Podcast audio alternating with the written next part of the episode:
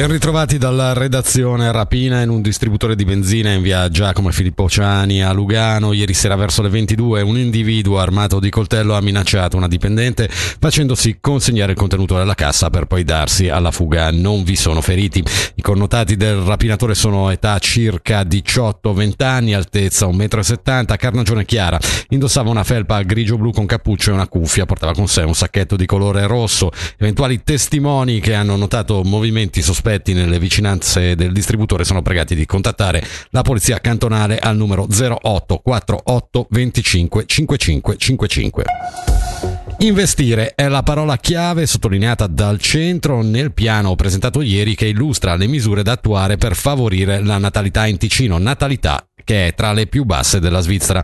In 4 iniziative generiche dei deputati al Parlamento cantonale si chiede allo Stato di aumentare gli asili nido, gli assegni familiari, nonché di incentivare le aziende virtuose e di definire un dipartimento responsabile per lo sviluppo demografico.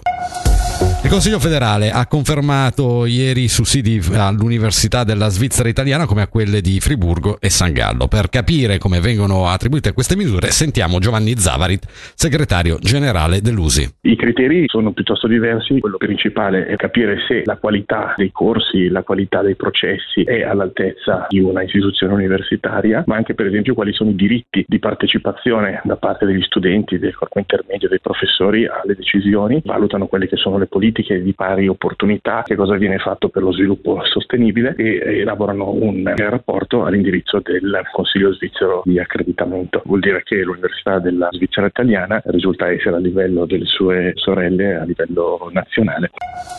La meteo: al sud in prevalenza soleggiato, a basse quote, temperature minime comprese tra 5 e 10 gradi, massime fino a 18.